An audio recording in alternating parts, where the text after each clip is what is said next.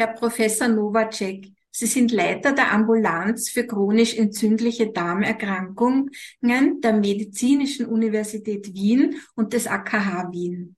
Vielen herzlichen Dank, dass Sie sich Zeit für das heutige Interview genommen haben. Ja, sehr gerne.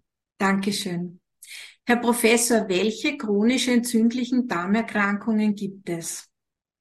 Ja, die beiden Hauptformen sind Morbus Crohn und äh, Colitis ulcerosa, ähm, die viele Ähnlichkeiten haben, aber auch sich in manchen Punkten unterscheiden. Morbus Crohn ist, äh, kann überall im Magen-Darm-Trakt vorkommen, bevorzugt äh, am Übergang dünn-Dickdarm, während die Colitis ulcerosa auf den Dickdarm beschränkt ist.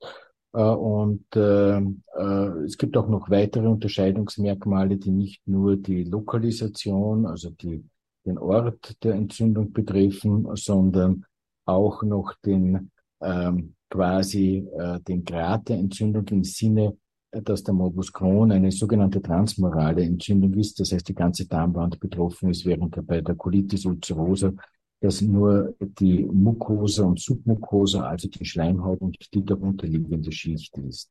Mhm, mhm. Und gibt es bestimmte Auslöser für diese Erkrankungen?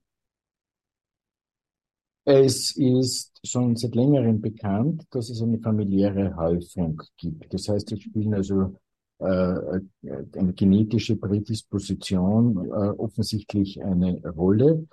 Äh, man weiß äh, auch in der Zwischenzeit, dass es mehr als 200 Gene gibt, die mit äh, Morbus Crohn und Colitis ulcerosa assoziiert sind, wobei es einen beträchtlichen Teil dieser Gene gibt, die ähm, eine Überlappung zeigen, also sowohl für die eine als auch für die andere Erkrankung ähm, eine gewisse Prädisposition darstellen.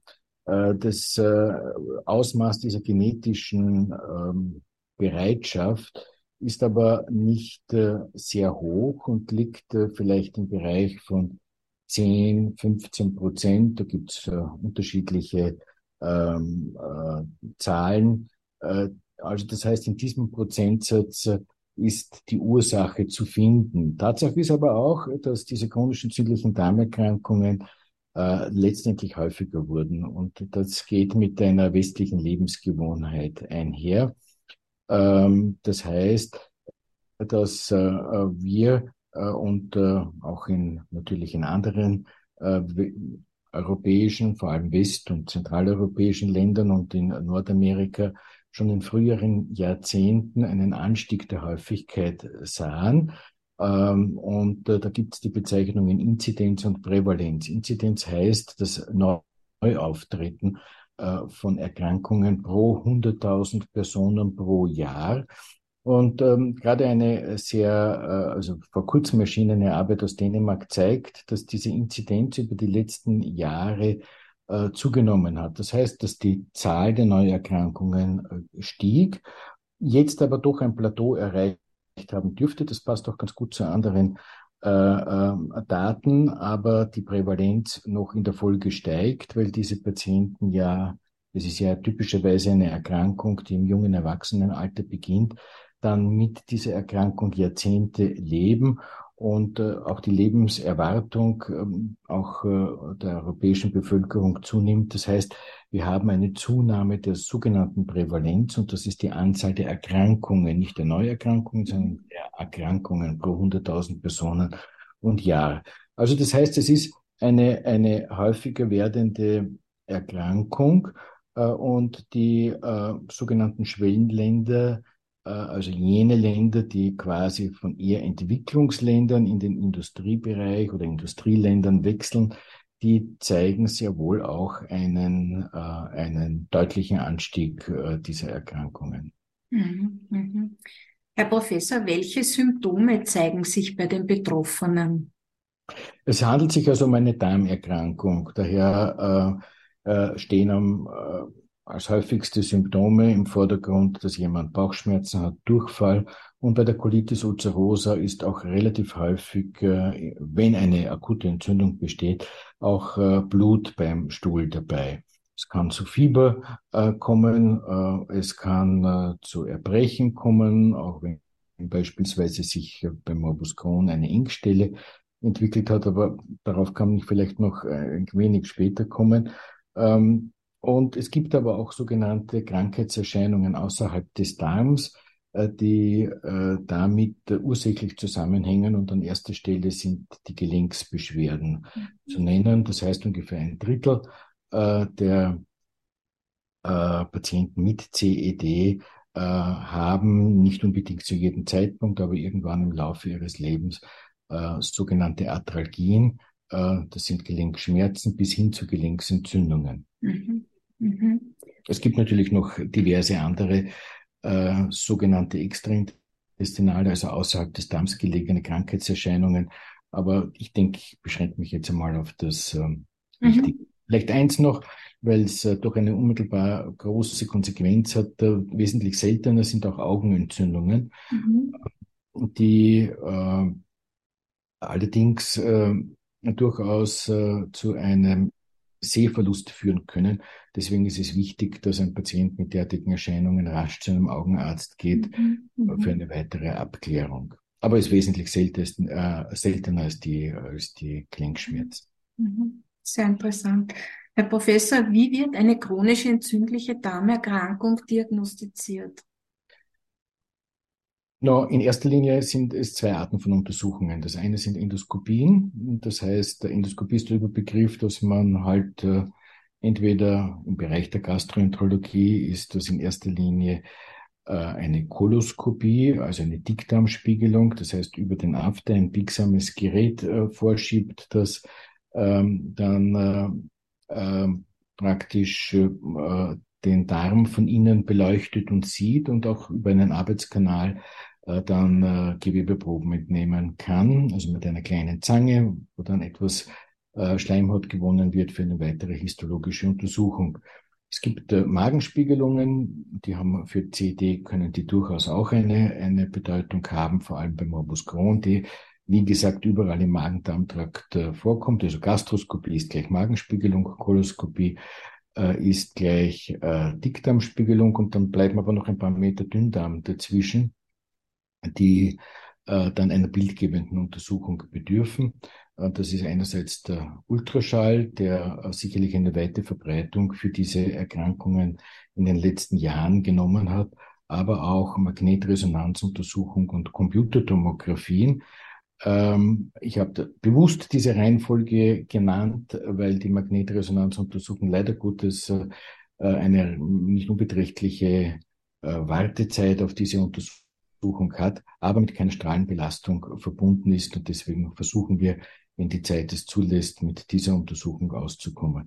Und kurz noch zum Ultraschall zurück. Der ist natürlich eine ähm, äh, grundsätzlich relativ rasch verfügbare Untersuchung und da geht es jetzt nicht nur um die, ähm, quasi um zu erkennen, ob vielleicht im, im äh, Dünndarm auch entzündliche Veränderungen sieht. Man würde das beispielsweise an einer verdickten Darmwand sehen. Das betrifft aber auch den Dickdarm, wo man an sich koloskopisch durchaus hinkäme, aber natürlich nicht immer eine Koloskopie durchführen kann, weil das die Ressourcen und auch die Belastung für den Patienten äh, nicht äh, zulassen würden.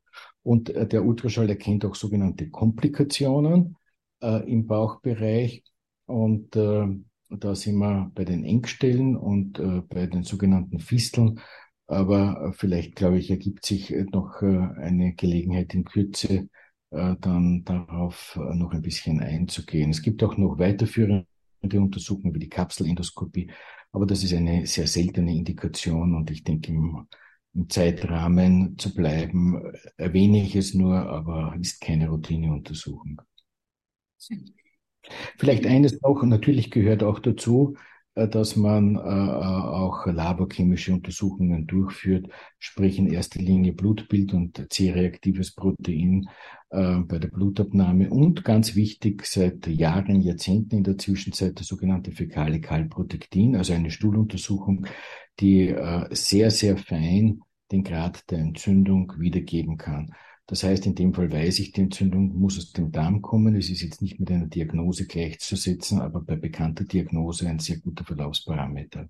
Mhm, mhm. Was passiert eigentlich bei einer chronisch entzündlichen Darmerkrankung im Darm? Ja, also da äh, kommt es eben zu entzündlichen Prozessen, die im Rahmen der bei der Colitis ulcerosa die Mucosa und Submucosa betreffen, bei der beim Morbus Crohn, aber äh, halt die ganze Darmwand betreffen können, oft auch tun, was dann zu einer sehr eindrucksvollen Darmwandverdickung auch führen können. Und diese entzündlichen Prozesse führen im Endeffekt zu Zerstörungen. Äh, äh, das heißt, es können dann beispielsweise, um jetzt eins herauszunehmen, beim Morbus Crohn auch durch diese sogenannte transmorale Entzündung, das heißt, die ganze Darmwand ist ähm, halt auch entzündlich verändert, kann es zu den sogenannten Komplikationen im Bauchbereich kommen.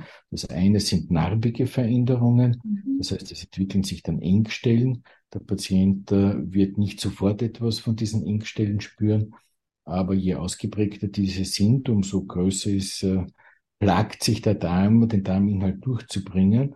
Das führt zu krampfartigen Schmerzen bis hin zum Erbrechen und bei bildgebenden Untersuchungen zu einer Verbreiterung, zu einer Erweiterung des Darmes davor, was ein typisches Zeichen ist, dass diese Engstelle nicht nur halt auch da ist, sondern auch wirksam ist. Also so wie wenn es ein Fluss aufstauen, ja, ist das vorzustellen und äh, äh, kann durchaus dann bis hin zu einem Darmverschluss führen. Äh, und das andere sind sogenannte Fisteln. Das sind Gänge, künstliche Gänge, die als Folge dieser Entzündung entstehen und in etwa eine andere Darmschlinge münden oder in ein anderes Organ. Äh, und äh, natürlich sowohl diese Engstellen als auch diese Fisteln mit hin bis zu Abszessen, die sich daraus entwickeln können, grundsätzlich keiner medikamentösen Therapie zuführbar sind, sondern dann äh, die äh, der, äh, Grund sind eine Indikation für ein operatives Vorgehen. Mhm. Mhm. Okay. Ähm, wie werden diese äh, Erkrankungen behandelt? Entzündungshemmend grundsätzlich auf, durch äh, unterschiedliche Mechanismen bei der Colitis ulcerosa ähm, ist es ein bisschen anders als äh, beim Morbus Crohn. Insofern anders, weil die sogenannte 5-Aminosalicylsäure als Basistherapie äh, durchaus eine sehr große Bedeutung hat und viele Patienten mit milder oder moderater Erkrankung damit das Auslangen finden können. Äh, und äh, sofern das nicht der Fall ist, äh, ist man zumindestens äh, ähm, mittel- und langfristig ähm, äh, besteht der Bedarf für irgendeine Form einer immunsuppressiven Therapie. Die alten immunsuppressiven Therapien waren, die stammen noch aus dem quasi letzten Jahrhundert, äh, durchaus auch äh, natürlich ihre Wirksamkeit, äh, die sogenannten Purin-Analogen an erster Stelle zu nennen, das Azathioprin und 6-Mercaptopurin sind die entsprechenden Inhaltsstoffe. Und äh, seit äh, mehr als 20 Jahren gibt es die sogenannten Biologiker, die deswegen so heißen, weil sie von Zellkulturen äh, mhm. gewonnen werden, hochmolekulare Moleküle sind äh, und äh, daher nur als Infusion oder als Injektion verabreicht mhm. werden können. Mhm. Und ähm, ähm, mit leichten Unterschieden stehen diese Biologiker für beide Indikationen für die Colitis ulcerosa als auch für den Morbus Crohn zur Verfügung. Die Zahl an Biologikern ist im Laufe der letzten 20, 25 Jahre auch äh, ständig mehr geworden. Es werden auch äh, neue in Kürze kommen. Äh, und sie haben halt zum Teil unterschiedliche Wirkungsmechanismen. Äh, und äh, seit kürzerer Zeit gibt es äh, ähm, sowohl für die Colitis ulcerosa auch und seit letzten Monat auch für den Morbus Crohn zugelassen Vertreter der sogenannten, also Small Molecules. Äh, also, und, äh, und eine Gruppe von diesen Small Molecules sind die äh, JAK-Inhibitoren. Äh, und äh, gibt es auch noch einen anderen Vertreter von den Small Molecules. Und äh, das ist im Prinzip, was heißt das? Es sind kleine Moleküle, die auch äh, durch eine orale Therapie äh, zur Verfügung stehen. Mhm. Und äh, durch diese äh, genannten Medikamente hat sich doch unser Spektrum an therapeutischen Möglichkeiten im Laufe der Jahre kontinuierlich erweitert. Mhm. Herr Professor, sind chronisch entzündliche Darmerkrankungen heilbar? Aktuell nein. Mhm. Und es steht auch nicht unmittelbar bevor. Äh, das ist natürlich der Wunsch und das Ziel, aber aktuell ist es nicht, sondern aktuell haben wir das, was ich vorhin versucht habe, kurz zu skizzieren zur Verfügung. Mhm. Also eine chronische Erkrankung. Im Prinzip ist es, genau, es ist eine chronisch entzündliche Erkrankung, ja. deren Ursache nicht genau bekannt ist. Risikofaktoren ja, aber die Ursache ist nicht genau bekannt, nicht beseitigbar. Daher können wir nur an verschiedenen Punkten der Entzündungskaskade drehen und versuchen dort den entzündlichen Prozess zu stoppen. Mhm. Herr Professor Nowacek, gibt es von Ihrer Seite noch irgendetwas, das Sie unseren Zuhörern gerne mitgeben möchten? Ähm, nun, äh, ich weiß jetzt nicht gerade, ob es die Zuhörer sind, aber doch eines ist, denke ich, recht wichtig. Ähm, äh, die äh, sogenannte der, der Diagnostik, die, die Zeit, die vergeht zwischen Beginn der Beschwerden und bis eine Diagnose auftritt. Und die kann nicht ganz unbeträchtlich sein. Die geht äh, manchmal bis zu äh, Jahren. Mhm. Und äh, das denke ich, äh, sollte man versuchen, irgendwie zu vermeiden. Und das kann nur in zwei Etappen sein. Das eine ist, dass der Patient, wenn er halt Beschwerden hat, auch zum Arzt geht.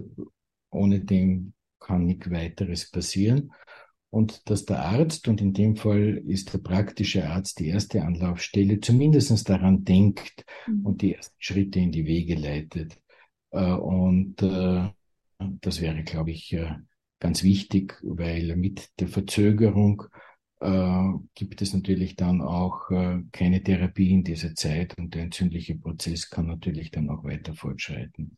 Mhm. Also daran denken, kurz und mündig. Ja? Das heißt nicht, dass jeder, nicht, dass jeder, der jetzt Durchfall hat, äh, dann gleich eine chronisch entzündliche Darmerkrankung hat. Es gibt äh, viele äh, Personen, die einen sogenannten Reizdarm haben. Ja, also das äh, äh, hat damit jetzt gar nichts zu tun, aber kann sich in der klinischen Manifestation durchaus ähnlich sein.